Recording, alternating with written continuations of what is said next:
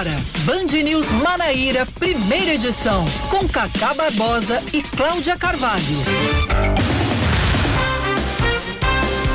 9 horas 27 minutos em João Pessoa, 9 horas 27 minutos na Paraíba. Bom dia, bom dia, bom dia. Hoje é terça-feira, é dia 18, 18 de maio de 2021. Está no ar mais um Band News Manaíra, primeira edição. Comigo, Cacá Barbosa e com Cláudia Carvalho, que já deu o seu bom dia, mas vai reforçar, porque o bom dia nunca é demais. Bom dia, Cláudia. Bom dia, Cacá. Bom dia a todos os ouvintes. Estamos chegando para mais uma uma manhã de muita informação. Hoje, terça-feira, dia 18 de maio de 2021. O que o seu calendário diz, Cláudia Carvalho? É dia de que hoje? Hoje é Dia Internacional dos Museus, também é dia dos vidraceiros, é Dia Nacional da Luta Antimanicomial, que é uma luta importantíssima, porque no Brasil se costumava depositar as pessoas com distúrbios, com problemas mentais nos manicômios. Ou seja, como se dizia antigamente, internar no hospício. Exatamente. Internar os doidos e deixar lá. É, e deixar lá. Infelizmente é uma realidade era esse, né? Internar era... o doido no hospício. Exatamente. E isso acabou. A, a, essa cultura, na verdade, acabou porque atualmente não se aceita mais é. esse depósito, né, de gente nos, nos hospitais psiquiátricos, mas infelizmente muitos ainda ficaram desta época, a família deixou para lá e, inclusive, recentemente, o, o, o, complexo psiquiátrico Juliano Moreira fez uma campanha chamando os parentes dessas pessoas para, eh, enfim, reintegrá-los às famílias, porque uma parte importantíssima do tratamento é o acolhimento. Claro. Mas nós temos essa, infelizmente, essa, essa, esse resquício dessa cultura que excluía as pessoas com com doenças mentais e alguns ainda permanecem dessa maneira. Hoje também é Dia Nacional de Combate ao Abuso e à Exploração Sexual Infantil, que é um crime hediondo, um crime terrível e realmente nós precisamos fazer esse combate todos os dias e todas as horas para proteger as crianças. Então vamos aos destaques desta terça-feira, 18 de maio de 2021, tem muita informação para você.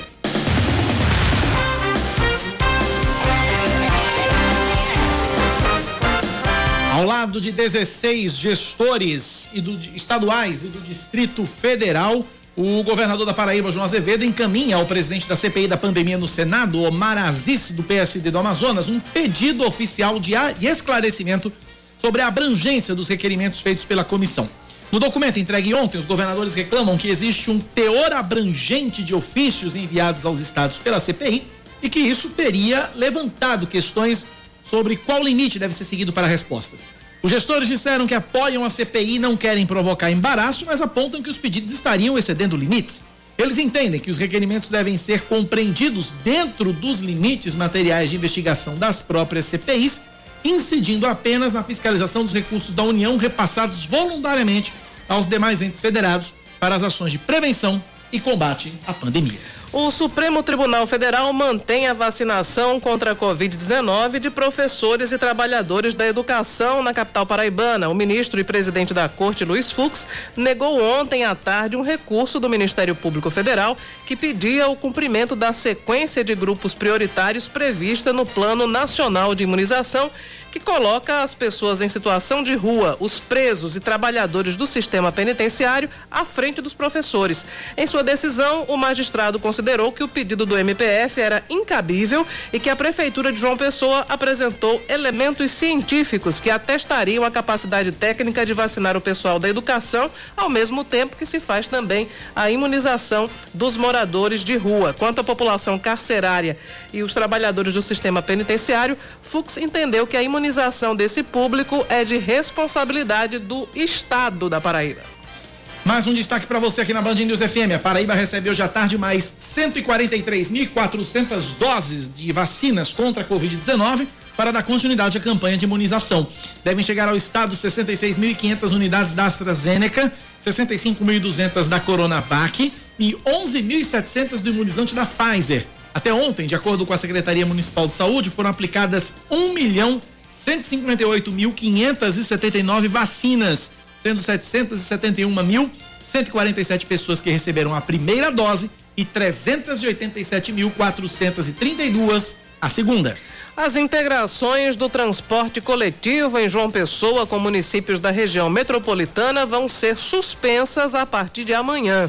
De acordo com o Sindicato das Empresas de Transporte Coletivo Urbano de Passageiros de João Pessoa, essa medida acontece por causa das dificuldades econômico-financeiras para manter o equilíbrio do sistema de transporte público. Com a decisão, as integrações podem ser feitas por meio do cartão passe legal, aliás, que podiam ser feitas por meio do cartão passe legal, ficam suspensas temporariamente para os municípios de Bahia, Cabedelo, Conde, Jacumã e Santa Rita.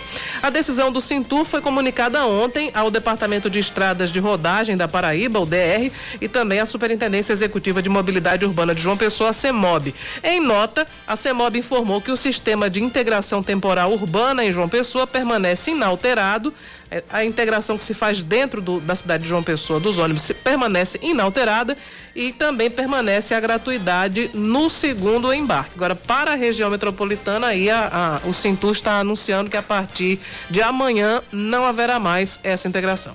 Pois é, só entre os municípios da região metropolitana. Dentro de João Pessoa nada muda, pelo menos por enquanto. Dados do Tesouro Nacional apontam que o Brasil é um dos países que mais gastam com funcionalismo público. O nosso país aparece em sétimo lugar em um ranking que reúne 74 nações com gasto de 12,9% do PIB, Produto Interno Bruto. O primeiro lugar é ocupado pela Arábia Saudita, com 17,1%. Os números são de 2019 e consideram as despesas com o pessoal da ativa da União, estados e municípios. Entre os fatores apontados para a situação brasileira estão penduricalhos que estouram o teto constitucional, salários maiores do que na iniciativa privada, brechas no acúmulo de remunerações e aumentos acima da inflação. É, antes de falar de esporte, eu vou falar sobre esse tema que não é nada. Não, a gente não, não pode levar na esportiva. Se os maiores salários são os, os grandes problemas, né? Para que não pareça que o problema do, da receita do Brasil é o funcionário público. Não, não é. Não é. São salários são altos salários demais. altos demais, são os privilégios e agora vai aumentar, porque é, é, a, uma recente decisão aí a, a, permite que se, que, que, se estoure o teto, porque a gente tem o, é o teto que chamando de teto duplo, né? Exatamente. Então pode gerar aí esse, esse patamar que já é absurdo, pode aumentar até 69%, né? Para quem ganha já muito dinheiro. Para que o ouvinte entenda, o teto do funcionalismo, me ajuda, Cláudia, 32 mil, era isso? Acho que 33, que é o salário do ministro do é, STF. O teto, do, o teto do funcionalismo era 33, ou seja, ninguém poderia receber mais que 33 mil reais. Então, o que que, eles, o que que acontecia? Por exemplo, quem tivesse um salário abaixo de 30, tivesse dois, dois, dois empregos públicos, né, somados, não podia passar de 33 mil. Agora, eles mudaram e deixaram esse teto de 33 mil para cada um. Para cada emprego público. Então, por exemplo, se o cara recebe 30 mil em um, 30 mil no outro, passa a receber no total 60 mil e recebe sem, nenhum, sem nenhuma restrição, porque é o teto duplo. Só me corrigindo aqui, o teto atual hoje do salário dos ministros é 39 mil Pronto, reais. Mais ainda, então tá aí. E eu falei sobre a decisão, na verdade é uma regra que foi editada agora há pouco, há poucos dias pelo governo de Jair Bolsonaro, que autoriza essa parcela dos servidores que são privilegiados a receber mais do que o teto remuneratório constitucional. E por isso vai ter gente que vai receber um aumento aí da ordem de 69%. É o teto duplo. 9:35 na Paraíba. O assunto agora é esportes, Cláudio Carvalho. É com você. Vamos falar de esporte, trazer aqui o destaque esportivo. 13 Perilima abrem, abrem hoje às 8 da noite no Amigão, em Campina Grande, a sexta rodada do Campeonato Paraibano. O Galo, que perdeu do Souza por 1 a 0 na rodada anterior, precisa vencer para continuar vivo na busca pela vaga na semifinal. Já a Águia, que na última rodada foi goleada pelo Atlético de Cajazeiras por 4 a 1, se perder pode ser rebaixada para a segundona com uma rodada de antecipação. Para isso, o Nacional de Patos precisa vencer o Botafogo amanhã em Souza e o Atlético tem que, no mínimo, empatar com o Campinense quinta-feira em Cajazeiras. 9:36 na Paraíba. Band News. Tempo. A terça-feira em João Pessoa deve ser de sol entre nuvens. Se você olhar para o céu, é isso que está acontecendo realmente. Na verdade, são nuvens, é sol entre nuvens mesmo. O sol nem aparece Só as nuvens ali encobrindo. E as nuvens estão recheadas de água. Né? Recheadas né? de água, estão muito são, cinzentas. São cinzentas. São cinzentas. Sinal de que vem chuva. É, podendo chover rápido durante o dia e a noite. Mínima de 22 graus e máxima de 29. Agora 26 graus é a temperatura na capital paraibana. E na Rainha da Borborema, previsão da meteorologia de sol entre nuvens pela manhã, mas tem as tradicionais pancadas de chuva à tarde e tempo aberto à noite. Mínima em Campina Grande 19 graus. A máxima pode chegar aos 29. Nesse momento, os termômetros assinalam 24 graus. 9 horas 37 minutos na Paraíba 937 9911 9207 é o nosso WhatsApp, o WhatsApp da Band News FM. 9911-9207. Cláudia, sobre aquele nosso esquenta antes do, do jornal começar, ah, uma outra ouvinte aqui, final telefone 4952, diz que com relação a Pazuello, a, a frase seria o silêncio do culpado. Ah. É porque a gente tava, privilegiando aí a, a, a, analogia com os inocentes é. e algo que rimasse com, né? Pronto, outro ouvinte aqui mandou mensagem pra gente aqui, final telefone 3368, o silêncio dos indecentes. É, pois é, também dá rima, né? Também. Dá rima. Né? Aí. Sabe uma curiosidade pois sobre o silêncio dos inocentes? Ah. Sabe Olavo de Carvalho, que é o guru sim, né, do presidente sim, Jair o, Bolsonaro? O, o ideólogo. Então, o ideólogo, é, meu primeiro contato com o Olavo de Carvalho, que não, tem, não é meu parente não, uhum, foi durante o período da faculdade, porque ele escreveu um livro falando sobre símbolos e mitos no Silêncio dos Inocentes. Uhum. E eu fui fazer um trabalho para disciplina de cinema e utilizei o livro dele, só que estava fora de catálogo, então entrei em contato com o próprio e ele me mandou uma, uma cópia, enfim, por, por e-mail com a promessa, é claro, que eu não fosse imprimir e distribuir em larga escala. Eu usei só para o trabalho, é claro, mas. E o livro é interessantíssimo, viu? Nunca pensei que o Olavo pudesse ter sem essas ideias tão diferentes, né? Sem, ideolo... sem ideologia, sem viés ideológico. É, não, não tem viés ideológico, não. O livro dele sobre o silêncio dos inocentes é realmente ótimo. Muito bacana. 938 na Paraíba, 9911-9207, 9911-9207. Vem decreto por aí, Cláudia Carvalho. Vem decreto, é verdade. A gente já fala já há vários dias. Ontem nós tratamos disso aqui com o representante do consórcio Nordeste sobre a possibilidade de uma terceira onda, porque nós estamos observando que os números de contágio e infelizmente também o número de mortes pela Covid-19 aqui no estado estão aumentando. E depois que o estado regrediu na prevenção do coronavírus e aumentou o número desses contágios, o governador da Paraíba, João Azevedo, sinaliza que vai endurecer as medidas de contenção.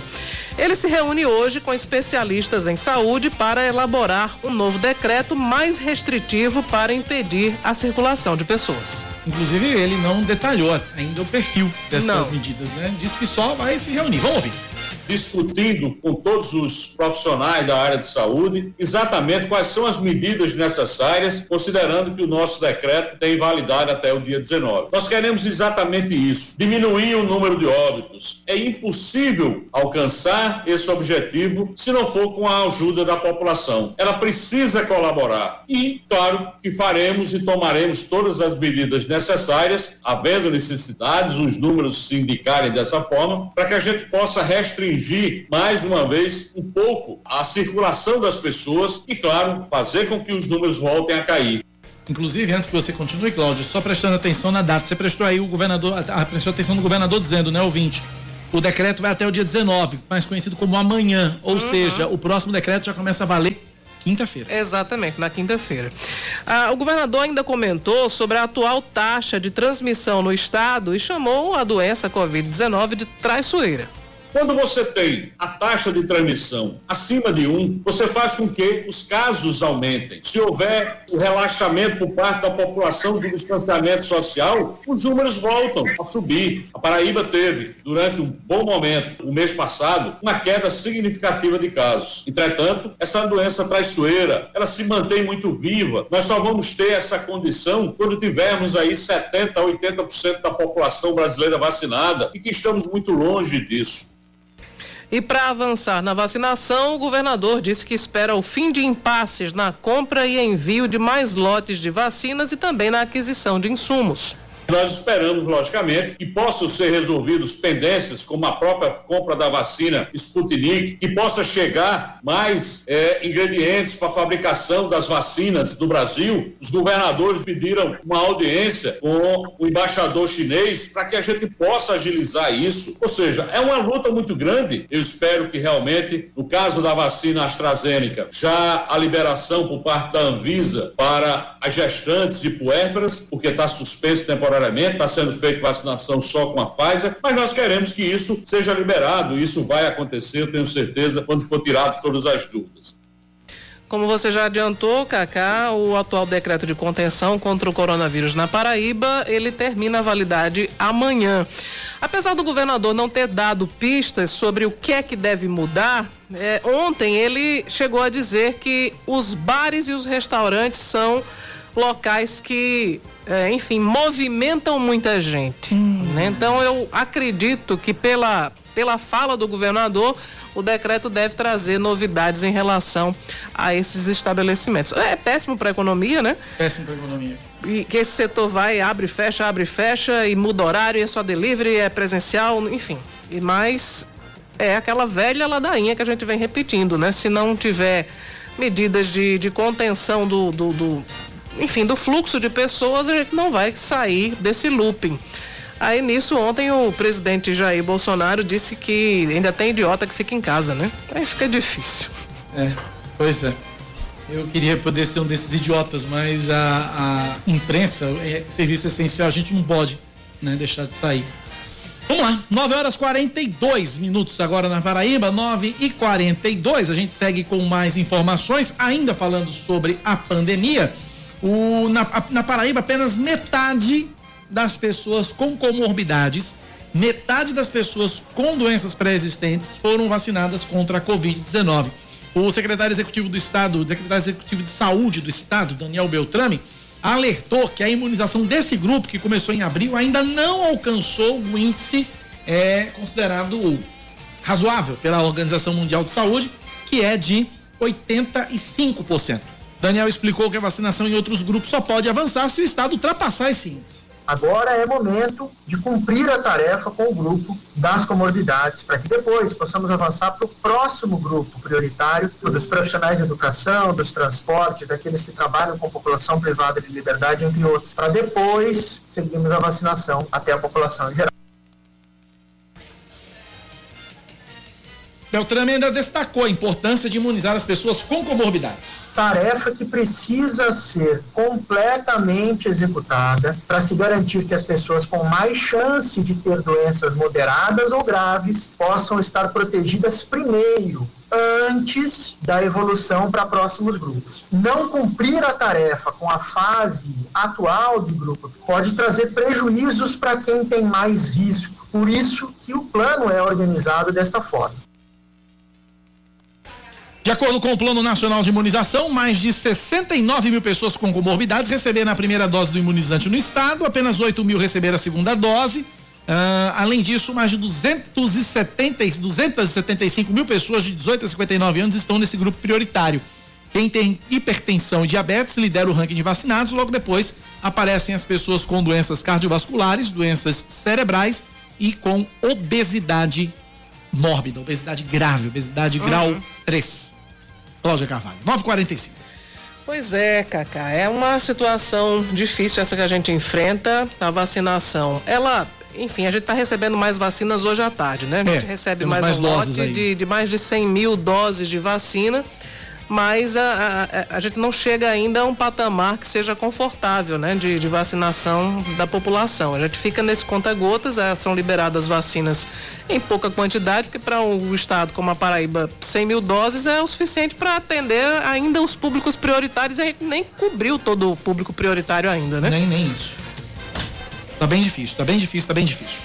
9:45 na Paraíba, 9 da manhã, mais 45 minutos. Eu tenho Fernanda Martinelli direto de Brasília. Ela que está acompanhando o seriado, a série da Netflix, que é a CPI da pandemia. Só que é o seguinte, nesse capítulo, no episódio de hoje, né? Lembra daqueles locutores, né?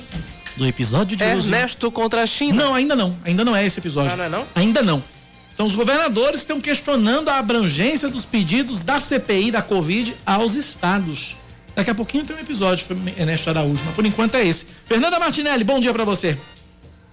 Oi, Cacá, bom dia a você, bom dia, Cláudia, a todos os ouvintes. É, daqui a pouquinho tem Ernesto Araújo, porque hoje é o dia dele, né? Hoje é o dia do depoimento é, do ex-chanceler e muita coisa deve ser esclarecida diante das afirmações que ele deve fazer durante o dia de hoje. Mas nosso assunto agora é realmente o, a pauta governadores, porque os governadores enviaram uma carta ao presidente da comissão, Elmar Aziz, questionando a abrangência em relação aos requerimentos dos componentes da comissão para as investigações. O que, é que acontece? Acho que nós até falamos sobre isso. O Congresso Nacional, ele tem o poder de investigar o governo federal e também parlamentares federais senadores e deputados federais. Para investigar deputados estaduais e governadores, quem tem esse poder é a Assembleia Legislativa. E já para investigar vereadores e prefeitos, quem tem esse poder é a Câmara Municipal. Então, dentro dessa abrangência, os governadores estão cobrando explicação por parte de Omar Aziz, porque muitos senadores estão solicitando, estão apresentando requerimentos para convocação de governadores para eles explicarem o que foi feito com as verbas federais que foram destinadas a estados e municípios. Como a investigação é ampliada dentro do que foi feito com as verbas federais a partir do Palácio do Planalto, a partir da União, pode acontecer uma ou outra situação em que um governador precise depor para tratar sobre o recebimento dessa verba. Mas os senadores estão solicitando de forma muito massiva a, a presença dos governadores para tratar sobre questões do Estado. E isso está incomodando esses governadores e para isso eles enviaram esse documento solicitando um posicionamento de Omar Aziz.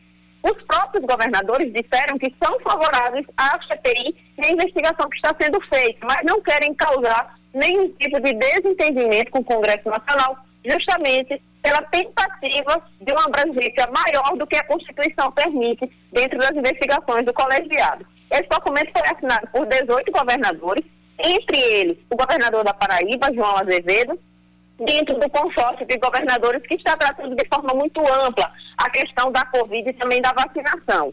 Foi apresentado um segundo pedido de CPI por parte do senador Eduardo Girão, que ganhou muitas assinaturas e que pedia a investigação de estados e municípios. Mas essa segunda CPI, além de não ter conseguido o número de, de assinaturas suficiente, ela foi considerada inconstitucional. E agora, os governadores aguardam um posicionamento de Almar Aziz em relação à convocação deles para prestar depoimento e até que ponto esses depoimentos atingem o trabalho deles no comando dos estados. Omar Aziz disse que, se for necessário, vai sim chamar governadores, mas que vai procurar focar no que a CPI realmente tem competência, que é investigar a União, presidente da República Jair Bolsonaro e as suas ações e omissões no combate à pandemia. Hoje o dia pretende ser bem movimentado por causa da presença de Ernesto Araújo. Nós vamos acompanhar todos os detalhes e, claro, trazer informação para quem está nos acompanhando na Band News FM Manaíra. Já já estou de volta que tem outro assunto também bem importante que foi semi-concluído ontem na Câmara Federal. Já já estou de volta. Maravilha, Fernanda. Obrigado pelas informações. Estou com a listinha aqui dos governadores que assinaram esse requerimento uhum. junto ao presidente da CPI, senador Omar Aziz. Uh, são os governadores, assinaram o requerimento seguintes governadores: Belivaldo Chagas, de Sergipe, Cláudio Castro, do Rio de Janeiro, Flávio Dino, do Maranhão, Gladson Camelli, do Acre, Helder Barbalho, do Pará, Ibanês Rocha, do Distrito Federal, João Azevedo, da Paraíba, Mauro Carlesse, do Tocantins, Mauro Mendes, do Mato Grosso, Paulo Câmara, de Pernambuco, Ratinho Júnior, do Paraná, Reinaldo Azambuja, do Mato Grosso do Sul, Renan Filho, de Alagoas, Renato Casagrande, do Espírito Santo, Ronaldo Caiado, de Goiás, Rui Costa, da Bahia, Valdez Góes, do Amapá e Wellington Dias, do Piauí. São esses os governadores que assinaram. É, a ala, a ala governista na CPI, e aí um dos representantes é o senador Ciro Nogueira, ele, a ala governista está dizendo, está querendo, enfim, voltar o foco da comissão para os governadores e, segundo Ciro Nogueira, os erros dos governadores foram mais graves do que os de Bolsonaro. Ui. Essa semana também marca essa tentativa da, do bloco governista virar o jogo, né? Porque o governo tem, tem sofrido aí muitas críticas durante a condução da CPI e ele quer tentar é, voltar o foco para os governadores, enfim, para tentar livrar o presidente Bolsonaro de tanta pancada que ele tem levado nas reuniões da CPI. Enfim, o, o, governo de uma forma geral, porque além do presidente também há muitas, muitos questionamentos sendo dirigidos a, ao Ministério da Saúde, que teve aí vários, vários auxiliares. São quatro, né? Foram quatro. Foi Mandetta, Taixe, Pazuello e agora Marcelo Queiroga, num período de menos de dois anos, né? 9 da manhã, 51 minutos na Paraíba. Ouvintes participando, comentando sobre esse assunto aqui dos governadores. Vamos ouvir. Aliás, dois, pouco mais de dois anos. Bom dia, Cacá. Bom dia, Cláudia. Olha só, como no instante, o consórcio dos governadores que não desviaram dinheiro, né? Não desviaram nada de dinheiro. No instante, usa a Constituição para se defenderem, né? Que é de acordo com, com, com a CPI desde que parta da Assembleia, né? A subserviência que a Assembleia em relação ao Poder Executivo e vice-versa. Isso vai acontecer nunca, é por isso que esse país tem que se tomar uma atitude enérgica, viu? Enérgica mesmo. Doe quem doer, do presidente até boa parte da imprensa que malha, malha da informação pela, pela metade, né, Cacá? Por exemplo, sobre a, a compra da vacina. Um funcionário da, da Pfizer disse que não vendeu, foi solicitado, mas não tinha legislação. Não podia vender, isso a imprensa não divulga, né? Oh, meu Deus. Um abraço, Cacá. Um abraço, Cláudio. Um abraço, um abraço, um abraço, um abraço. 9 e 53 na Paraíba. Mais ouvintes participando. Aqui todo mundo fala. Eu sei, Cagá, que você não vai colocar isso no ar. Porque. Já tô colocando. Pra eles não ouvir, né? Mas eu queria que colocasse. Quer dizer que o governador da Paraíba, João Azevedo, ele gastou as verbas públicas e não deu a definição em que. Os outros governadores que estão fazendo a mesma safadeza, mataram muita gente, também não querem ser investigados. Eles querem que investigue o governo federal. Tudo bem. Se a carapuça é para um, tem que ser para todo, Cacá. Essa palhaçada não pode existir, não. Tá vendo que eles querem só prejudicar um. Então, se é justiça, tem que ser justiça para todos.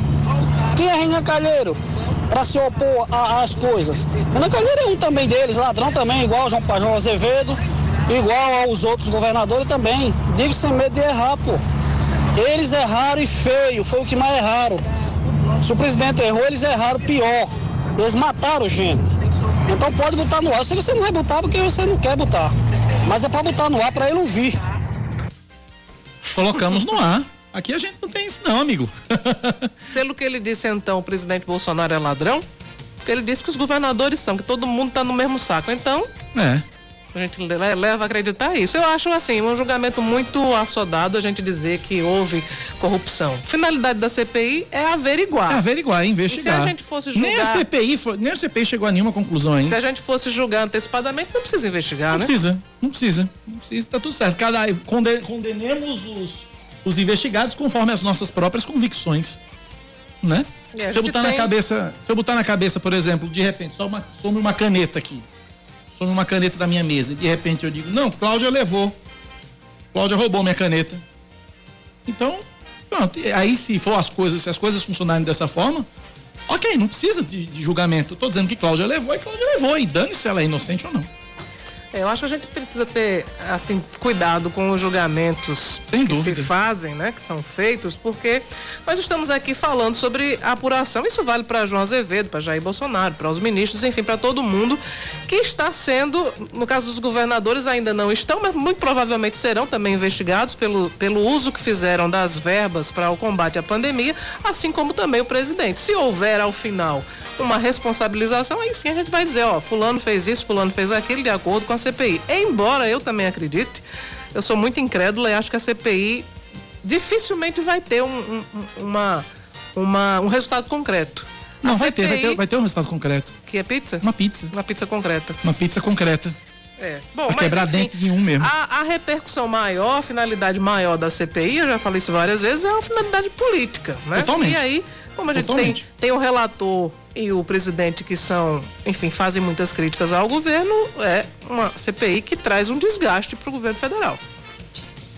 Tá aí, 956, um ouvinte aqui, ele pede para corrigir o áudio do outro ouvinte aqui. O outro ouvinte falou que, no, que o governo não comprou a Pfizer por falta de legislação. O ouvinte tá dizendo aqui, ao citar a Pfizer, Bolsonaro omite acordo por vacina de Oxford ainda em teste. Tá feita a correção aqui do ouvinte.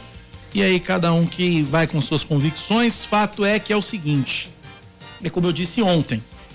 Você juntar investigadores e investigados, inquisidores e inquiridos, você junta todo mundo para separar para achar um grão de trigo no meio do joio, dá trabalho. 956 na Paraíba. Eu estou na linha com Isaac Júnior Moreira. Ele que é diretor institucional do Sintur, Sindicato das Empresas de Transporte Coletivo Urbano João Pessoa, conversa com a gente agora sobre essa novidade a partir de amanhã. A integração intermunicipal vai ser suspensa. Bom dia, Isaac. Bem-vindo à Rádio Band News FM.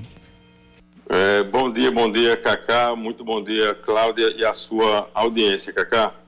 Na verdade, nós é, comunicamos ao DR que, por força das, das circunstâncias que estamos vivenciando hoje, é, nós fomos obrigados a suspender temporariamente essas integrações das, é, dos passageiros que advêm das, das cidades de Bahia, Cabedelo, Conde, Jacumã e Santa Rita, na região metropolitana de, de João Pessoa, Cacá é, porque é essa, esse desconto de 50% que é concedido na passagem para esses passageiros, na verdade, esse desconto ele incorre, ele pressiona o valor da passagem aqui em João Pessoa. E como não se tem dessa região, é, dessa, dessa integração temporal, uma receita é, legal constituída, uma, uma, receita que não seja apenas o bolso do passageiro que efetivamente paga a passagem, nós precisamos encontrar outra solução que não pressione o nosso passageiro. Cláudia Carvalho. Isaac, bom dia. Você falou aí sobre a atual situação. Qual é a atual situação das empresas de transporte coletivo aqui de João Pessoa? Cláudia, é, essa pandemia ela fragilizou sobremaneira as concessionárias do transporte coletivo de João Pessoa e do Brasil inteiro. Nós estamos é, testemunhando, hoje aqui no Brasil nós já temos, passam de 30 exemplos de cidades de médio, grande porte, de capitais, que estão isentando o passageiro do transporte coletivo de impostos como ISS, como ICMS sobre óleo diesel e cidades que estão subsidiando o passageiro. Basta citar o exemplo aqui, por exemplo, de, de, de São Paulo, a maior cidade do Brasil. Nós temos uma passagem em São Paulo que é, é algo em torno de R$ 7,80 por aí. Mas o que o passageiro efetivamente paga é menos de R$ reais porque essa diferença o município paga pelo passageiro para que ele não seja penalizado. Então, a pressão que acontece em João Pessoa, hoje nós estamos aqui há 16 meses com a tarifa num valor que nós tínhamos há 16 meses atrás uma realidade, hoje se tem os custos com a metade dos passageiros transportados. Quer dizer, você tinha um volume de 220 mil passageiros que bancavam, digamos assim, os custos, hoje não passa de 115 mil. E é injusto que esses passageiros continuem pagando é, impostos, continuem pagando descontos que eles não usufruem. É uma pessoa pagando por outra, de forma grosseira falando.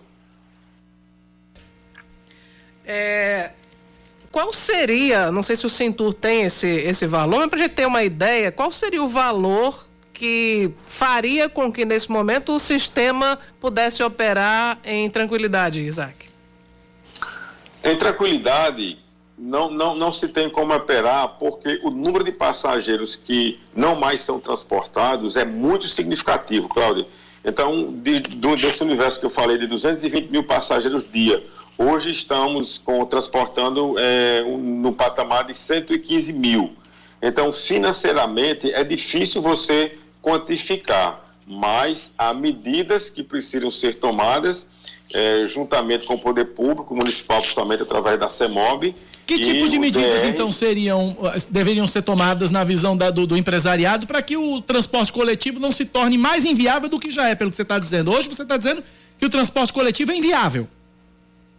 Estou dizendo que o transporte coletivo hoje vive, assim como outras atividades empresariais, assim como outras atividades de comércio, de ser vivo, Cacá, de, ser, de serviços, Cacá, é numa situação bastante delicada.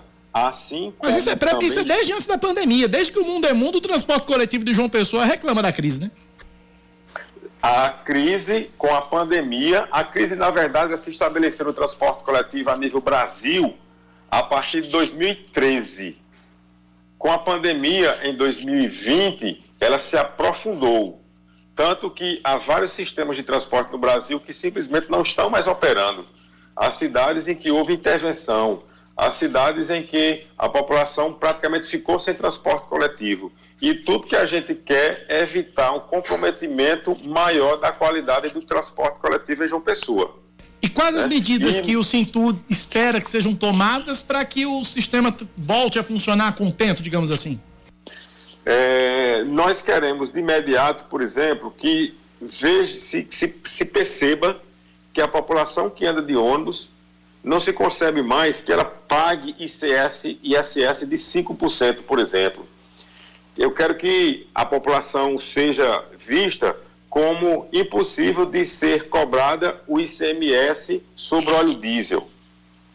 Outros exemplos que nós temos, é, há, há, cidades no Brasil, pronto, vamos vamos citar exemplos aqui da região Nordeste. Das nove capitais da região Nordeste, nós já temos oito que isentaram o ISS ou reduziram a base de cálculo do ISS isentaram ou reduziram a alíquota do ICMS sobre óleo diesel ou assinaram protocolo de intenção com o CONFAS, o Conselho Fazendário Nacional, no sentido de sinalizando em reduzir os impostos. João Pessoa ainda não fez nenhuma dessas três atitudes. Não reduziu, não isentou e não assinou protocolo com o CONFAS. Esse protocolo Cacá, permita ao, ao, aos governos estaduais reduzirem em até 80% a carga tributária. E há uma série de outros exemplos de, de, de, de, cidades que estão subsidiando a passagem para o passageiro. Não é subsidiar nada para empresa nenhuma, é subsidiar a passagem para o passageiro de ônibus. Quer queira, quer não, vamos admitir que o passageiro que anda de ônibus é uma população que com a pandemia está ainda mais fragilizada. É verdade. Então, o, é, o momento hoje, é, a, a, tendência é que haja uma despressurização sobre o bolso dessa, dessa, desse passageiro, dessa população. Se é, oficialmente nós já temos em todo o Brasil, são 32 exemplos práticos de cidades de médio e grande porte em que os governos, principalmente municipais, estão já se responsabilizando por parte de, do, do, do pagamento da passagem do, do, passageiro, exatamente por perceber que essa fragilidade vem aumentando, se aprofundando de forma bastante preocupante. É, o, o ex-diretor institucional da, do Cintur, Mário Tourinho, ele escreveu recentemente um artigo e ele cita um, um caso que é bem curioso, é estranho até, na cidade de Barretos foi feita uma licitação para as linhas do transporte coletivo e não apareceu nenhuma empresa interessada né, nessa operação. Mas ainda sobre esse panorama, Isaac, eu queria te perguntar o seguinte: já que não existe realmente um, um momento apropriado para aumento de passagem, porque como você salientou até, né, os usuários do transporte coletivo eles estão numa situação muito delicada, tem muita gente desempregada, né, que depende do, do transporte até para procurar emprego. E, enfim, há um diálogo com Estado e Prefeitura para tentar é, amenizar essa carga de impostos? Como é que está sendo esse, é, essa conversa, essa articulação com os poderes públicos? É, é começando com esse exemplo que você citou do nosso amigo Mário Tourinho, é, ele citou um exemplo de Barretos em que houve licitação e que não apareceu uma só empresa interessada em participar. Aqui pertinho também já houve, por exemplo, em Salvador. Já houve agora mais recentemente em Natal. Então, as licitações para, o, para a operação do transporte coletivo, elas são abertas para todo o território nacional. É, não se pode, não se consegue falar em monopólio quando se tem licitação aberta para o Brasil inteiro. Qualquer empresário de qualquer lugar, de qualquer cidade, pode participar da licitação em qualquer município do Brasil. Né? Voltando para a, a, a, a, segunda questão que você colocou, Cláudia, é, desde, desde janeiro que é, nós é, atendemos a uma solicitação, aliás, uma determinação da CEMOB, para que estudos por eles fossem mais aprofundados, de forma que tivéssemos é, um raio-x da operação como está após essa pandemia. O que temos hoje é que é uma operação completamente atípica após essa pandemia. Nós, nós temos uma série de mudanças que implicaram aumento de custos e o próprio poder público municipal, não é de João Pessoa, é no Brasil e no mundo inteiro, está com dificuldade, junto com as concessionárias, encontrar solução que seja, digamos assim, um ponto de divisão de águas. Não existe uma solução só que possa resolver o problema da mobilidade urbana através do transporte coletivo. O que nós temos é uma série de exemplos que estão dando certo em outras cidades, que podem ser é, exemplos a serem observados e colocados em práticas também em João Pessoa. E nós estamos dispostos, junto com Prefeitura Municipal, junto com o governo do Estado, para juntos solucionar e tirar o peso das costas do passageiro pagante, esse peso que é insuportável no momento em que estamos vivendo hoje. Ok. Conversamos, portanto, com Isaac Júnior Moreira, diretor institucional do Sintu. Obrigado, Isaac. Um abraço para você. Eu só ah, fazer uma Isaac? pergunta. Pois não. Só me lembrei agora de, uma, pois de um não, detalhe não, importantíssimo. A, a, interrupção da, da integração metropolitana foi anunciada como sendo temporária. Existe previsão de retorno ou não? O que existe é a disposição para diálogo, Cláudia. Nós precisamos fazer entender que o passageiro que efetivamente paga passagem não pode ser o único financiador do transporte coletivo de João Pessoa. Ou seja, é por tempo indeterminado. Isaac Júnior Moreira, um abraço, obrigado pela participação. Um grande abraço, Cacá, Cláudia e a sua audiência. Na verdade é o seguinte, com todo o respeito que eu tenho a Isaac Júnior Moreira, é um temporário, temporário na verdade é um nome bonito para dizer que não vai ter mais.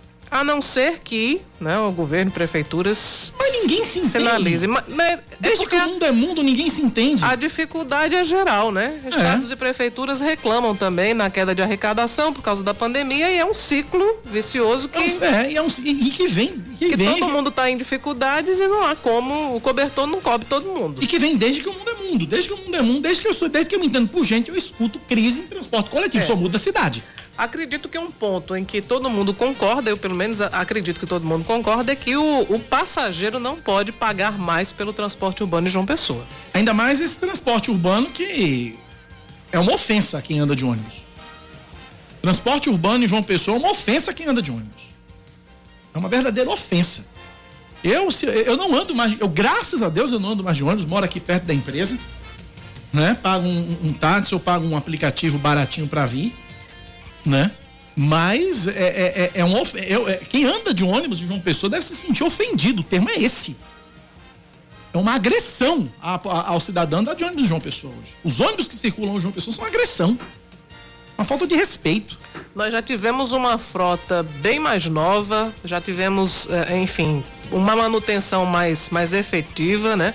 As empresas reclamam que é porque está deficitário e tal, mas realmente existe uma depreciação nos veículos que circulam aqui na capital paraibana. Quando eu andava de ônibus. E tem a superlotação também. É, quando eu andava de ônibus, o ônibus era tão superlotado que tinha até barata. Era, era, tinha, já peguei barata dentro de ônibus, já encontrei barata dentro de ônibus, aquelas baratinhas pequenininhas. Ou seja, é uma agressão. É uma agressão a quem anda de ônibus, transporte coletivo de João Pessoa. 10 e 10, intervalo, a gente volta já.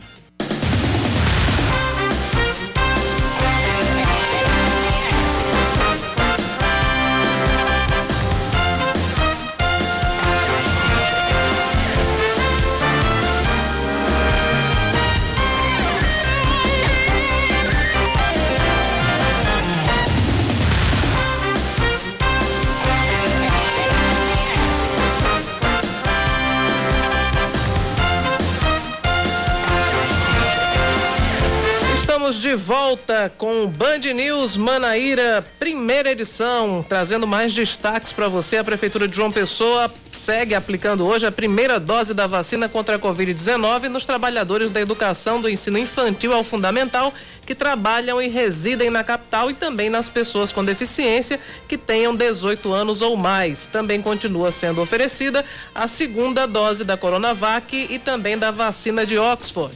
Os trabalhadores da educação estão sendo atendidos nos postos drive-thru do Santuário Mãe Rainha no Bessa e também do Mangabeira Shopping até às três da tarde e em 15 ginásios até o meio-dia.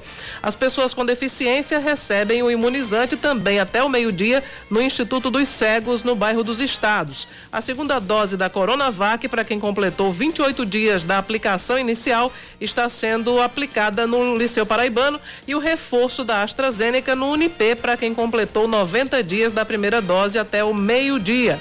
As pessoas que integram os grupos com direito à vacina que ainda não tenham conseguido tomar a primeira dose podem realizar o agendamento pelo aplicativo Vacina João Pessoa ou pelo site vacina.joaopessoa.pb.gov.br. Os municípios de Cajazeiras, no Sertão, e Alagoa Grande, no Agreste, decretam toque de recolher das 10 da noite às 5 da manhã e endurecem as medidas restritivas por causa do aumento de casos de Covid-19 e de uma possível terceira onda da doença. Em Alagoa Grande, a determinação da Prefeitura vale até o dia 31 de maio e prevê que o comércio só pode funcionar presencialmente das 7 da manhã às 3 da tarde, de segunda a sábado. Supermercados e estabelecimentos do gênero só podem abrir até às 6 da noite. No domingo fecha tudo. Em Cajazeiras, bares e restaurantes só podem funcionar presencialmente até às 6 da noite e por entrega em domicílio até às 10. Na semana passada, o município de Barra de Santa Rosa do Agreste, no Agreste, já havia decretado toque de recolher. Bom, a governador da Paraíba, João Azevedo, Não, promove... tem, tem São Mamédia aí. É, ah, verdade. Pulei aqui, pulei aqui a questão de São Mamédio. O município de São no Seridó, também está com medidas mais restritivas no combate à Covid-19. O decreto válido até o dia 30 de maio estabelece o toque de recolher das 9 da noite até as 5 da manhã, proíbe a prática de esportes ao ar livre e fecha as casas de jogos e academias de ginástica. Bares, restaurantes e lanchonetes só podem funcionar no formato de entrega em domicílio ou retirada no balcão até às 9 da noite.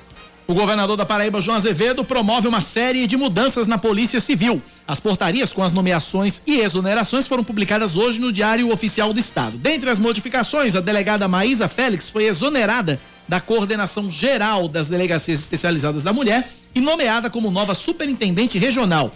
Também foram nomeados superintendentes os delegados Cristiano Jacques e Glauber Fontes. O delegado Silvio Rabelo foi exonerado da superintendência e nomeado delegado seccional, enquanto a delegada Daniel Renata Matias passa a coordenar as delegacias especializadas da mulher no estado. O embaixador da China no Brasil, Yang Van Mig, deve se reunir na quinta-feira com os governadores do Nordeste para discutir o cronograma de entrega do ingrediente farmacêutico ativo para o Instituto Butantan e também para a Fundação Oswaldo Cruz. A informação foi confirmada pelo governador do Piauí, Wellington Dias. O objetivo desse encontro é tratar também sobre a importação de 30 milhões de doses da Sinopharm. É uma vacina chinesa que o Ministério da Saúde tem pleiteado desde março. O governador tenta reunião com o embaixador há mais de 10 dias. Em nota, ele destaca que no encontro querem reafirmar o respeito ao povo chinês e agradecer pelo fornecimento de vacinas ao Brasil. Falar de esportes agora. O Campinense contrata o goleiro Mauro Iguatu, ídolo recente da torcida do arquirrival 13. O arqueiro de 33 anos estava no 4 de julho do Piauí e havia começado o ano defendendo o Icasa durante o Campeonato Cearense. Mauro Iguatu subiu com 13 para a Série C em 2018. 10 da manhã, mais 17 minutos agora na Paraíba, 10 e 17, 99111-9207 é o nosso WhatsApp, 99111-9207 é o nosso ouvinte Taninha. Tá dizendo o seguinte: bom dia, Cacá e Cláudia. As baratas moram nos transportes coletivos. Elas aparecem à noite e saem para passear. É, as baratas deviam ter encontrado um lugar mais legal para passear, né? É. Pelo menos, pelo menos, pelo menos para isso os ônibus de pessoa servem, né? Para abrigar as baratas, né? Um abrigo seguro para as baratinhas. 10 e 18 na Paraíba, 10 da manhã, 18 minutos. Voltamos a Brasília com Fernanda Martinelli. Reforma administrativa, CCJ, Comissão de Constituição e Justiça da Câmara, aprovou ontem a constitucionalidade da reforma administrativa. Fernanda Martinelli, você mais uma vez. É isso mesmo, Cacá e Cláudia. Ontem foi feita a última reunião na Comissão de Constituição e Justiça, sob o comando da deputada Bia Kisses e com o relatório do deputado Darcy de Matos, do PSD de Santa Catarina. Ele recomendou a admissibilidade, a constitucionalidade, as duas palavras é, querem dizer a mesma coisa nesse sentido, é, do relatório da reforma administrativa. Ele excluiu apenas dois pontos como constitucionais. O primeiro, que proíbe servidores públicos com cargos de caráter de Estado de ocuparem outros cargos remunerados. E também uma, um ponto da, da reforma que diz que o presidente da República pode interferir nas é, administrações mistas, nas autarquias que não têm ligação direta com a União, nas secretarias indiretas. E aí, diante dessas duas exclusões, ele aprovou a admissibilidade do a reforma como um todo. Agora vai ser criada uma comissão especial sobre a reforma administrativa que terá um prazo em média de três meses para analisar o projeto e logo em seguida enviar para o debate no plenário Ulisses Guimarães totalmente contrário aos pontos da reforma administrativa, quem participa da CCJ é o deputado paraibano Gervásio Maia. Ele, como vice-líder do PSB na Câmara Federal, disse que vai apresentar um voto em separado em relação ao relatório do deputado Darcy de Matos.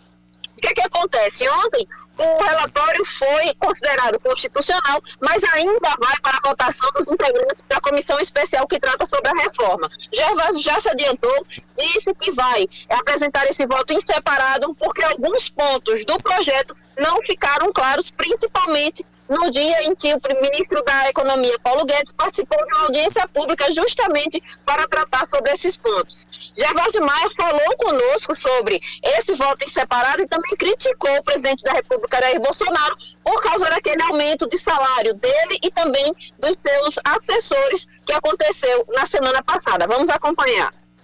O relator, deputado Darcy, leu o voto e nós já apresentamos a bancada do PSB, já está concluindo o voto que será dado em separado, porque nós não concordamos com o voto apresentado, repito, pelo relator, para que a gente possa evitar que essa reforma administrativa possa desmontar aquilo que foi conquistado com tanta luta na nossa Constituição, na Constituição de 1988. Essa turma é muito cara de pau. Como é que você discute o desmonte de tantas conquistas, de tantos direitos repito, desde a nossa Constituição e, ao mesmo tempo, o presidente da República dá uma canetada, aumentando o seu salário, o do vice-presidente Mourão e dos seus ministros em quase 70%, no meio de uma pandemia em que o presidente só entregou a classe trabalhadora que está sem trabalhar, por conta, repito, da pandemia, desde março do ano passado, um auxílio emergencial de 150 reais. Isso é uma provocação, isso é um deboche. E é por isso que nós estamos aqui, na Comissão de Justiça, resistindo firmemente para evitar esse tipo de coisa que representa para nós, integrantes do PSB, uma verdadeira aberração. Gervásio Maia tem sempre feito duras críticas ao presidente da República, Jair Bolsonaro. Em relação à reforma administrativa, agora, após a, a constitucionalidade do relatório, o relatório segue para a comissão especial. A presidente da CCJ, Bia Kisses, acredita que até setembro esse relatório vai ser submetido à aprovação do plenário Ulisses Guimarães para logo depois ser enviado ao Senado da República. O presidente da Câmara, Arthur Lira, quer concluir a votação tanto da reforma administrativa quanto da reforma tributária ainda esse ano. Alguns parlamentares dizem que é precipitado pensar assim, porque são dois assuntos que precisam de um debate muito amplo, inclusive com a participação da sociedade. E muitos acreditam que para que seja aprovado esse ano, os dois projetos vão ser analisados a toque de caixa, simplesmente para que Arthur Lira dê uma satisfação à sociedade. Vamos aguardar para saber se vai ser possível mesmo concluir ainda esse ano, porque as manifestações são constantes aqui no Congresso Nacional, mesmo com a pandemia, tanto em relação à reforma administrativa quanto em relação à reforma tributária, Cacá e Cláudia. Muito bem, Fernanda Martinelli. Obrigado pelas informações direto de Brasília, aqui na Band News FM 10 e 22. Vamos para mais um intervalo, Cláudia? É, vamos. Antes, só avisando aqui aos nossos ouvintes que acompanham os capítulos é, semanais da CPI da pandemia, que Ernesto Araújo já começou o depoimento dele à CPI e disse, pasmem, que nunca criou atrito com a China. certo. Eu nunca fui gordo. 10 e 23 intervalo, a gente volta já já.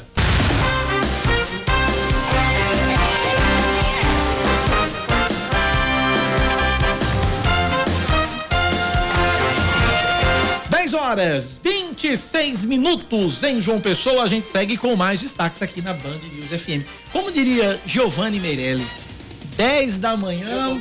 É, 10 da manhã, mais 26 minutos da hora. Olha aí. Um abraço para ele, Giovanni abraço Meirelles. Dom é um, Didio. É um cidadão que vive antenado com todas as informações. É conterrâneo do nosso querido Oscar Neto. Verdade. Né? É, é, um, é o cidadão mais ilustre de Sapé. Um abraço para Dom Gigi e para a querida Beth Menezes, que está também ao lado sempre, eterna companheira de Dom Gigi. Dom Gigi e Dona Beth. Isso. Beijo para os dois, saudades de vocês. Pois é. Vamos a mais dois. É uma ação de testagem rápida para a Covid-19 realizada ontem no busto de Tamandaré João Pessoa registra 27% dos casos como positivos. Dos 40 testes realizados, 11 foram positivos para a doença. O serviço itinerante da Prefeitura de João Pessoa fica no local por uma semana. Os exames são realizados através do método em que o paciente tem resultado em apenas 15 minutos. Em caso de ser detectado algum sintoma de síndrome gripal, está sendo realizado o teste RT-PCR atra através de hastes flexíveis. É aquele super cotonete, né? Um cotonetão Aquele cotonetão mega confortável. é, Ave Maria, é horrível aquilo ali. Inserido no nariz e o resultado desse exame, ele é revelado após 72 horas. Vou só me corrigir aqui. Giovanni Meirelles dizia assim: 10 horas do dia, mais 28 minutos da hora. Ah, sim, agora tá mais correto. Era exatamente isso. O Ministério Público abre investigação contra a vice-prefeita de Matinhas, no Agreste, por suspeita de acúmulo ilegal de cargos públicos. Que beleza. De acordo com o SAGRE, sistema vinculado ao Tribunal de Contas do Estado, Marisete Vieira Lucena teria exercido as funções de auxiliar de enfermagem efetiva no município de Lagoa Seca e de enfermeira por excepcional interesse público em Soledade. Então não perca as contas. Aí já vão três municípios, né? Ela é vice-prefeita em Matinhas, auxiliar de enfermagem em Lagoa Seca e enfermeira em Soledade. É, o negócio é. E, olha, como enfermeira, como auxiliar de enfermagem em Lagoa Seca, ela recebia 5 mil. Abra a calculadora aí pra você não se, se enrolar nas contas. Como enfermeira em Soledade, mais 4,400. Já vão para 9,400. Como, como vice-prefeita, mais 6 mil. Ou seja, 10.400 reais todo mês na conta de Dona Marisete. A assessoria da vice-prefeita informou que ela procurou o setor jurídico da prefeitura para regularizar a situação. Depois que foi Depois. descoberta, né? Agora, de- vai Mas devolver? o que Antes tarde do que mais tarde ainda, né? É, é. Ou nunca, né? É. Você é muito otimista com esse É, mais tarde ainda. Ela, ela parece com um certo comunicador, né? Que da Paraíba, que também, É. também lembra, tem né? uma série de, né? de- É. E aí, é, chama o SAMU. é Samu. Vai, seguindo. Bom, o programa Empreender Paraíba abre inscrições para concessão de crédito e assinaturas de contratos em domicílio em cerca de 25 municípios. No total vão ser disponibilizadas 810 vagas, sendo 30 para cada cidade. Em João Pessoa, a oferta é de 200 vagas e em Campina Grande 100. O prazo termina no dia 25 de maio ou enquanto houver vagas disponíveis. Os interessados devem acessar o site empreender.pb.gov.br. O atendimento ao público na sede do Sistema Nacional de Empregos de João Pessoa volta hoje ao normal. Lembra que estava interrompido ontem? Sim. Pois é, o prédio estava fechado ontem para a realização de reparos no teto que foi danificado pelas chuvas da semana passada. De acordo com o órgão, quem estava com agendamento para ontem vai ser atendido hoje, no mesmo horário marcado. E os atendimentos de hoje são normais. O Cine JP funciona das 8 da manhã às 4 da tarde, por agenda. Outro destaque: o atual chefe da Casa Civil, Luiz Eduardo Ramos, assinou sozinho a lei que criou o chamado orçamento secreto do governo Jair Bolsonaro. A contabilidade paralela permitiu a distribuição de 3 bilhões de reais em emendas para parlamentares aliados do Palácio do Planalto. Braço direito de Jair Bolsonaro, Luiz Eduardo Ramos era chefe da Secretaria de Governo quando reformulou em 2019 uma proposta que chegou a ser barrada pelo próprio presidente e autorizou o, tra- o chamado tratoraço. Essa manobra abriu brecha para a compra de máquinas como tratores com preços até 259% acima da tabela de referência do governo e o governo, por sua vez, nega qualquer tipo de irregularidade. O chamado orçamento secreto é investigado pelo Ministério Público e também pelo Tribunal de Contas da União. Vamos falar de esportes agora, porque a seleção brasileira já tem a programação definida para os próximos jogos pelas eliminatórias da Copa do Mundo. Luana Bernardes, do Rio de Janeiro, tem um destaque. Após definição dos jogadores que vão defender a seleção brasileira nos próximos jogos das eliminatórias, a comissão técnica da Amarelinha se reúne no próximo dia 26 na Granja Comari, em Teresópolis. A etapa faz parte dos preparativos para os duelos contra o Equador e Paraguai. Já os atletas selecionados que atuam na Europa devem se apresentar entre os dias 27 e 30. A seleção brasileira treina na cidade da região serrana até o dia 2 de junho, quando viaja para Porto Alegre, onde dois dias depois encara o Equador no estádio Beira Rio. Já o duelo contra o Paraguai ocorre em Assunção no dia 8.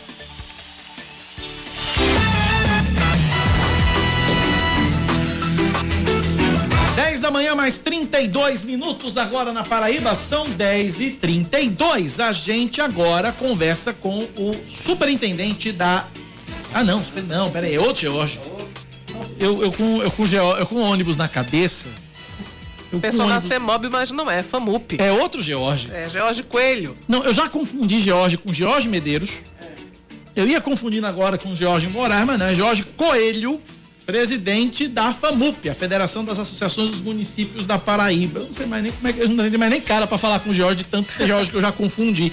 A FAMUP, sexta-feira, se reúne com prefeitos e secretários de Agricultura, Infraestrutura e Assistência Social dos 27 municípios que integram o projeto Reciclo, o encontro remoto tem o objetivo de apresentar aos gestores e respectivos secretários o projeto Despertando os Municípios, concebido em parceria com o Ministério Público do Estado da Paraíba. Jorge Coelho, presidente da FAMUP, bom dia, bem-vindo à Rádio Band News FM.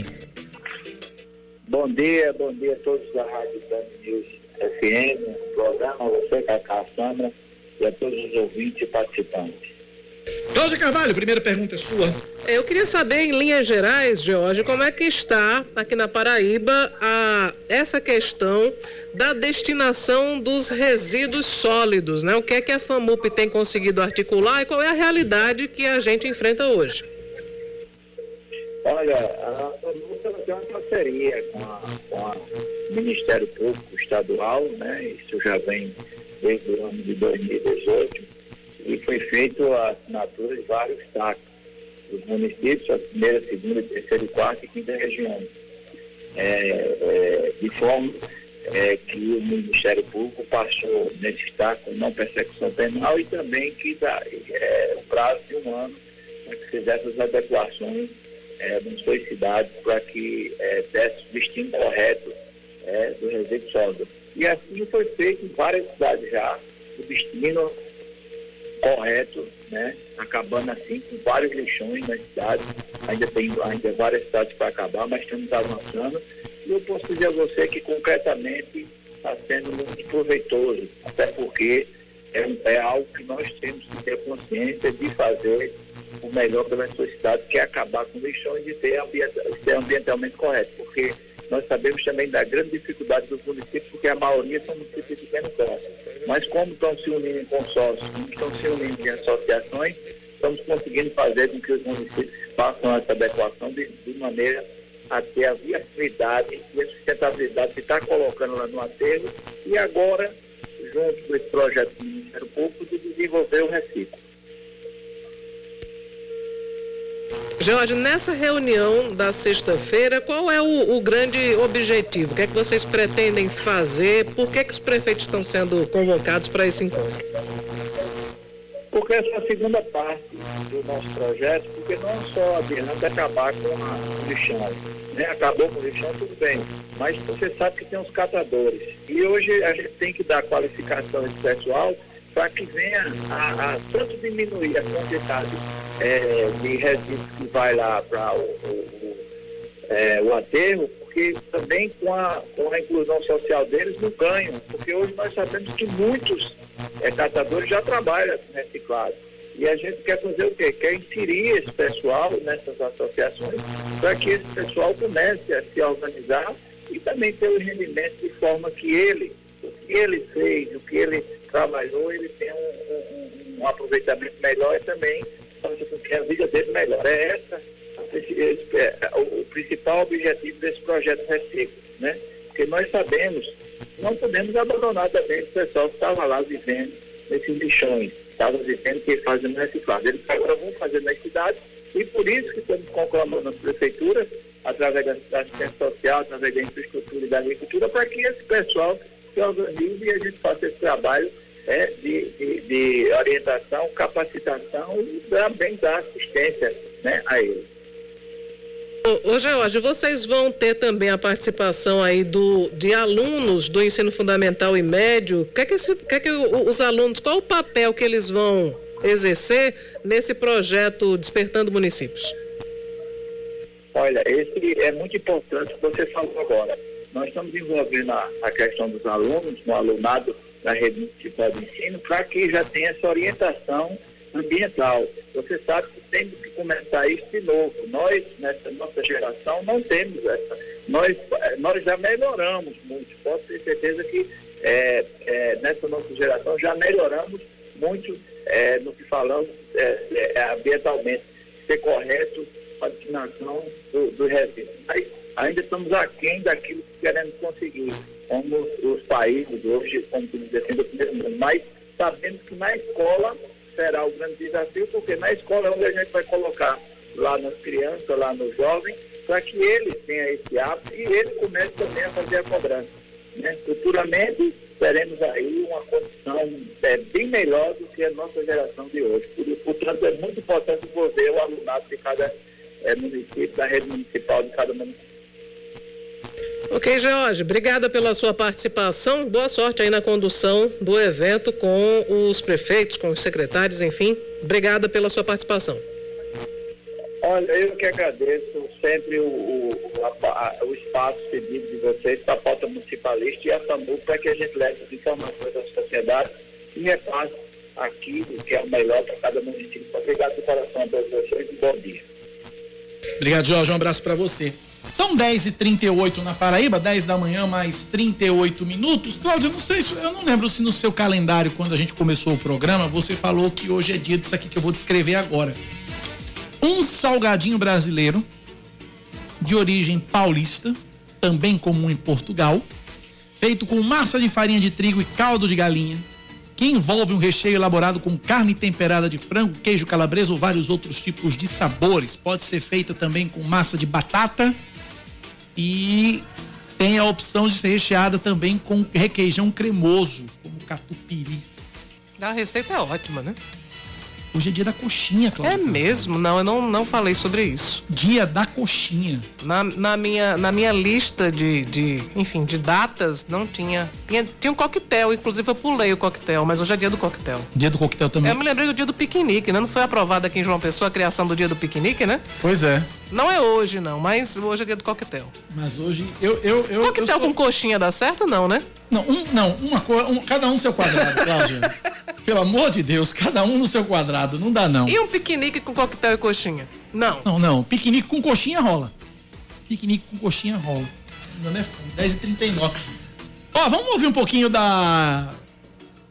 Será que podemos chamar assim? Do depoimento de Ernesto Araújo na CPI? Vamos lá justamente onde eu comento a tese do uh, escritor do, uh, do texto de base, do texto do Lavois Zizek, uh, que diz que a China, segundo ele, não é o modelo de sociedade comunista que ele tem em mente.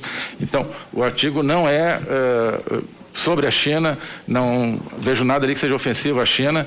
Uh, o comunavírus, o artigo deixa claro, não é uma designação ofensiva ao coronavírus, é uma designação aquilo que o autor comentado chama de uh, vírus ideológico. Não faz isso, ministro, por favor. Como é que não é ofensivo? Se fala em vírus ideológico, se repercute que pode ser uma guerra química, se não sei o quê. Então, veja bem, se não for um artigo desse, quantas entrevistas, depois que o senhor teve discussões via Twitter com o embaixador da China, o senhor teve quantas vezes com ele? É, perdão, se me permite, eu nunca tive discussões via Twitter com o embaixador não. da China. Eu é, fiz duas notas do Itamaraty, uma em março e uma em novembro, notas oficiais do Itamaraty, não foram é, discussões minhas com o embaixador da China, justamente é, é, apontando comportamento inadequado dentro da Convenção de Viena de Relações Diplomáticas por parte do embaixador da China em março, depois em novembro. Né? Isso Bom, não então vou dizer uma coisa. Boca com o embaixador um, uma das maiores injustiças que o presidente Bolsonaro fez foi pedir a sua a, a carta de demissão. Que injustiça que cometeram contra Vossa Excelência? Foi uma injustiça muito grande. Porque Vossa Excelência não é uma pessoa que realmente não teve atrito, né? Não foi o Senado aqui se posicionou muito duramente em relação à sua vinda aqui por causa disso. Mas eu acho que esse assunto tá já está.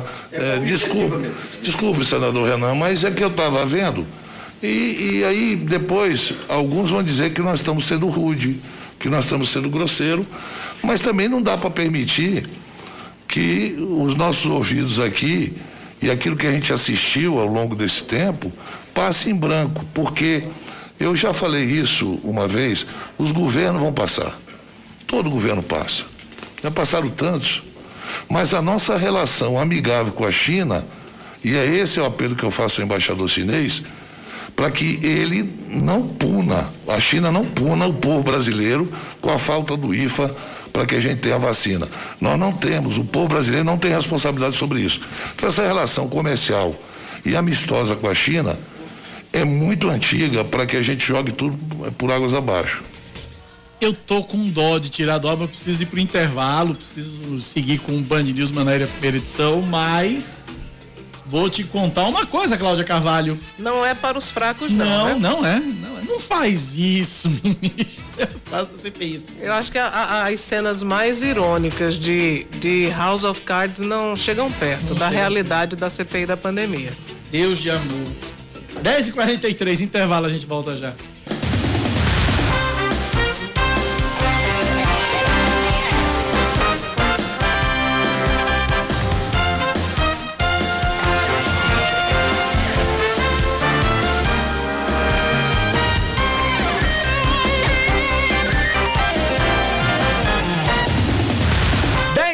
45 minutos, mais conhecido como 15 para as 11. Estamos de volta com o último bloco do Band News Manaíra, primeira edição. A Paraíba confirma mais 758 casos de Covid-19 e 29 mortes pela doença, sendo 20 ocorridas de fato entre domingo e ontem. Agora, de acordo com a Secretaria Estadual de Saúde, são 310.470 diagnósticos confirmados, com 7.248 óbitos desde o início da pandemia e 214.055 pacientes recuperados. A ocupação total de leitos de UTI adulto, pediátrico e obstétrico em todo o estado é de 68%.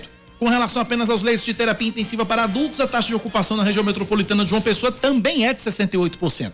O Centro Estadual de Regulação Hospitalar contabilizou 96 pacientes internados nas últimas 24 horas, o que representa uma pessoa hospitalizada a cada 15 minutos. No total, 831 pacientes recuperam da Covid-19 em unidades de referência por toda a Paraíba. Em Campina Grande, a Secretaria Municipal de Saúde aplica a primeira dose da vacina contra a Covid-19 nas pessoas com comorbidades a partir dos 40 anos. Não é necessário agendamento, mas no momento da vacinação é preciso apresentar laudo, declaração ou receita médica que comprove a doença pré-existente. O paciente também deve levar o cartão do SUS com endereço atualizado em Campina Grande e documento oficial com foto. Mais um destaque aqui na Band News FM. A Câmara Municipal de João Pessoa aprova por unanimidade na manhã de hoje um requerimento para que sejam colocados na fila de prioridades da vacinação contra a Covid-19 líderes religiosos, celebrantes de casamentos e similares em João Pessoa. A proposta é do vereador Coronel Sobreira, do MDB. O pedido foi votado no início da sessão e agora deve ser encaminhado para a Prefeitura de João Pessoa. Dales Henrique de Andrade Lima é o novo superintendente do IBAMA, o Instituto Brasileiro de Meio Ambiente e dos Recursos Naturais Renováveis na Paraíba. Portaria com a nomeação assinada pelo ministro do Meio Ambiente, Ricardo Salles, foi publicada hoje no Diário Oficial da União. O superintendente anterior, o advogado Arthur Navarro, havia sido nomeado em outubro de 2019, depois do cargo ficar vago por cerca de oito meses. No dia 1 de abril desse ano, porém, Arthur deixou o cargo para assumir a superintendência do patrimônio da União. Mais um destaque para você: o Instituto Butantan vai receber uma nova dose, uma nova remessa, na verdade, de insumos da vacina. Perdão O Instituto Butantan vai receber uma nova remessa de insumos da China para a produção da Coronavac. A previsão do governador de São Paulo, João Dória, é que a carga com 4 mil litros do ingrediente farmacêutico ativo chegue no dia 26 de maio. Com o lote, vai ser possível produzir mais 7 milhões de doses. A produção da vacina do Butantan está paralisada desde a semana passada por falta de insumos. O governo de São Paulo tem afirmado que a demora na liberação do IFA é motivada por declarações contra a China feitas pelo presidente Jair Bolsonaro e também por integrantes do governo federal. Ah, o Butantan já cumpre o segundo acordo com o Ministério da Saúde, que prevê 54 milhões de vacinas até setembro. O primeiro de 46 milhões de imunizantes já foi finalizado. Esportes, Cláudia. Vamos falar sobre esportes e a maioria da população japonesa, 57%, quer que a Olimpíada e a Paralimpíada de Tóquio, marcadas para julho e agosto, sejam canceladas. É o que mostra uma pesquisa da Kyodo News, que é a maior agência de notícias japonesa. Essa pesquisa foi realizada no último fim de semana. 87% dos entrevistados responderam ainda que o maior evento esportivo do mundo deve elevar significativamente os casos de Covid-19 no Japão. 10h48 é hora dele. Esportes com Yuri Queiroga. Oferecimento lote especial do Logan Zen é na J Carneiro. A penúltima rodada do Campeonato Paraibano começa hoje, com 13 e Perilima jogando às 8 da noite no estádio Amigão, em Campina Grande. Um jogo em que as calculadoras já estarão bem apostos. Se, se a Perilima perder o jogo de hoje, pode terminar a rodada matematicamente rebaixada para a segunda divisão de 2022. Para que isso aconteça, além da derrota para o 13, é preciso que o Nacional de Patos vença amanhã o Botafogo e que o Atlético de Cajazeiras ganhe do Campinense amanhã. A situação da tabela, por enquanto, é de Atlético com, seis, com cinco pontos na sexta posição, o Nacional com três pontos em sétimo e a Peri Lima na lanterna, a única posição de rebaixamento, com dois pontos. Atlético e Nacional, se tudo ficar do jeito que está, Atlético e Nacional seriam as únicas equipes que poderiam ser alcançadas pela Perilima. A diferença para o São Paulo Cristal, por exemplo, já é de quatro pontos. São Paulo, que é o quinto colocado, tem seis pontos conquistados. E se tudo terminar do jeito que está, por exemplo, todo mundo empatar nesta rodada, o São Paulo Cristal já se livra da, do risco do rebaixamento. Então, para a Perilima, é importante vencer hoje para chegar à última rodada numa situação um pouco melhor, ainda que permanecendo na lanterna, mas um pouco melhor para brigar contra o rebaixamento. E do outro lado, o 13 tem sete pontos. Apesar de ser o quarto colocado, o time não está completamente garantido na próxima fase. E se perder para a Lima, dependendo dos resultados dessa rodada, pode chegar ao clássico dos maiorais contra o Campinense na última rodada do domingo, com chances até de rebaixamento. Então, para o Galo, é um jogo de sobrevivência, é um jogo de afastar maiores problemas.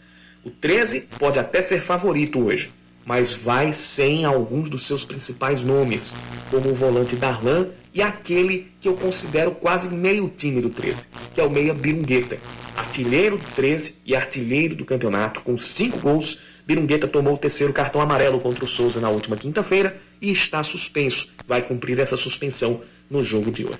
Então, 13 e Perilima é um jogo que vai despertar muita atenção e deve ser de muitas emoções. É uma partida, sim, decisiva, é o chamado jogo de seis pontos para as duas equipes de Campina Grande e que deve ter implicações no restante da rodada. Amanhã tem Nacional e Botafogo, na quinta-feira tem Atlético e Campinense e São Paulo Cristal e Souza. Podemos ter algumas definições começando a ser feitas a partir desta noite. Em movimento com Nara Marques.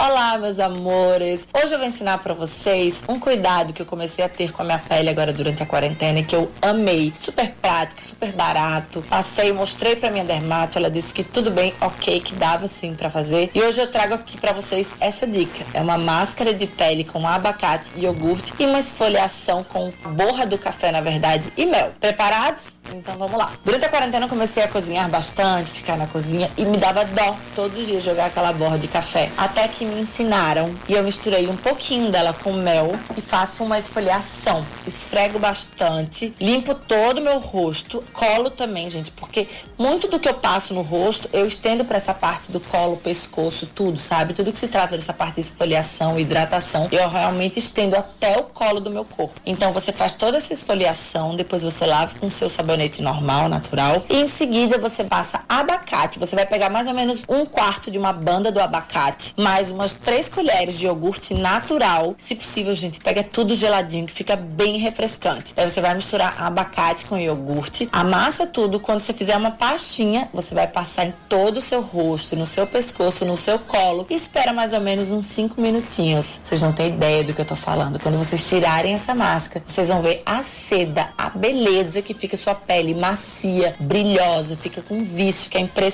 E super baratinho. Você pode inclusive fazer um abacate para comer também e não perder aquele abacate que você abriu. Mas um pouquinho você faz na hidratação, que você não vai se arrepender, tá? Anota essa dica aí de hoje e me segue lá nas redes sociais, arroba. Beijão e até a próxima.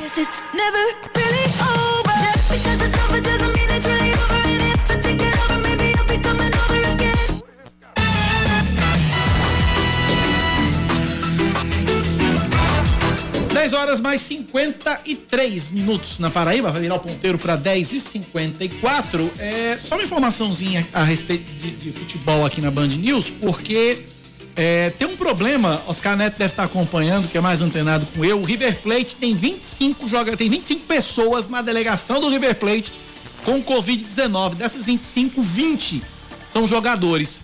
O River Plate joga hoje, hã? Todos os goleiros, exatamente. E aí, só tem 10 jogadores liberados para a partida. Precisa de 11 para entrar em campo, ou no mínimo 7 para o negócio começar a acontecer. E aí o River Plate vai entrar em campo hoje contra o Santa Fé na Libertadores e aí pediu é, de forma excepcional a Comebol a inscrição de dois goleiros para a partida, porque senão vai entrar com 10 em campo, sendo que um deles é um jogador de linha e vai pro gol. E aí o desmantelo vai ser feito. Mas tá aí a situação delicada do River Plate que precisa entrar em campo pela Libertadores, porque é aquela coisa. Se entrar em campo e perder em campo, ok. Mas se não entrar em campo, perde por WO. Uhum. E aí é um placar de 3 a 0. Ou seja, três, três gols contra o River Plate na história do saldo de gols na tabela de classificação. Situação delicada do River Plate. Se correr, o bicho pega, se ficar, o bicho come. Mas não é impressionante que a, a o, o, novo coronavírus alterou tudo, inclusive uhum a, a rotina dos jogos, né? Porque, por exemplo, se o River decidir entrar em campo com sete, muda todo, todo, todo o esquema tático. Né? o, é, porque o River vai com sete, mas o, o, o, Santa Fé vai completinho, vai com os onze. Mais os reservas. Pois é. O River não tem reserva. É uma loucura, né? É uma loucura. É um, é um negócio kamikaze. Oscar Neto entra. Oscar Neto, que é torcedor do Vasco, que tem uma camisa parecida, que, que tem uma camisa parecida com a do River, e aí, Oscar Neto, você como vascaíno River Platense, gostou dessa? Lascou-se, viu? Ah, que louco. A, é, a é. piada tá horrível para o River. Tá horrível, é, realmente. Tá vendo que Cláudia se infectou conosco já? Tá vendo? É, vamos falar de WhatsApp Pay? Tá vamos, tá porque vendo? tem um recurso aí que você pode enviar dinheiro pelo WhatsApp. A Aline Guedes fez uma reportagem pra gente. Vai, Aline. Tá teclando com alguém e precisa transferir uma grana rapidinho? Tá a um clique de distância. Isso porque a partir de agora o WhatsApp também faz transações bancárias. É só cadastrar um cartão de crédito ou contratar um serviço pré-pago e você pode enviar dinheiro para outra pessoa pelo aplicativo. A função pagamento vai aparecer na mesma tela que você usa para mandar mensagem. O limite é de até mil reais por dia sem taxas. Só que ainda não está disponível para todo mundo. A liberação vai ser gradual. A Júlia Gerei, que trabalha com marketing, acha que o serviço vai facilitar a rotina. A gente não não vai precisar mais depender de aplicativo de banco, que às vezes não funciona, às vezes temos alguns problemas com geração de boleto. Mesmo com a aprovação do Banco Central, ainda tem muita gente de orelha em pé, como a maquiadora Amanda Dantas. Bom, o WhatsApp é uma rede social muito instantânea, né? E às vezes você quer mandar uma coisa com mais rapidez e acaba mandando vírus, a proliferação de vírus pelo WhatsApp é bem maior do que em outra rede social. Então eu acho meio arriscado assim o WhatsApp Pay por conta de fraude, por conta de até vírus do próprio WhatsApp pode facilitar a fraude, clonar alguma coisa do seu celular. Então eu tenho um certo receio assim de usar o WhatsApp Pay. Cerca de 120 milhões de brasileiros utilizam o WhatsApp para se comunicar. Especialistas garantem a segurança do WhatsApp Pay, mas é fundamental que o usuário tenha certeza de quem está por trás das mensagens e ative a autenticação de dois fatores do aplicativo. Quem explica é o especialista em segurança digital Adalberto Santos. Caso o celular ou o WhatsApp seja clonado, é, mesmo assim, uh, o hacker, a pessoa que clonou, ela vai necessitar tanto do número da conta quanto um PIN, que será um código para que você possa fazer a transação. Por enquanto, as transferências só estão disponíveis para contas de pessoa física. As empresas têm que esperar um pouco mais para receber pagamentos pelo aplicativo.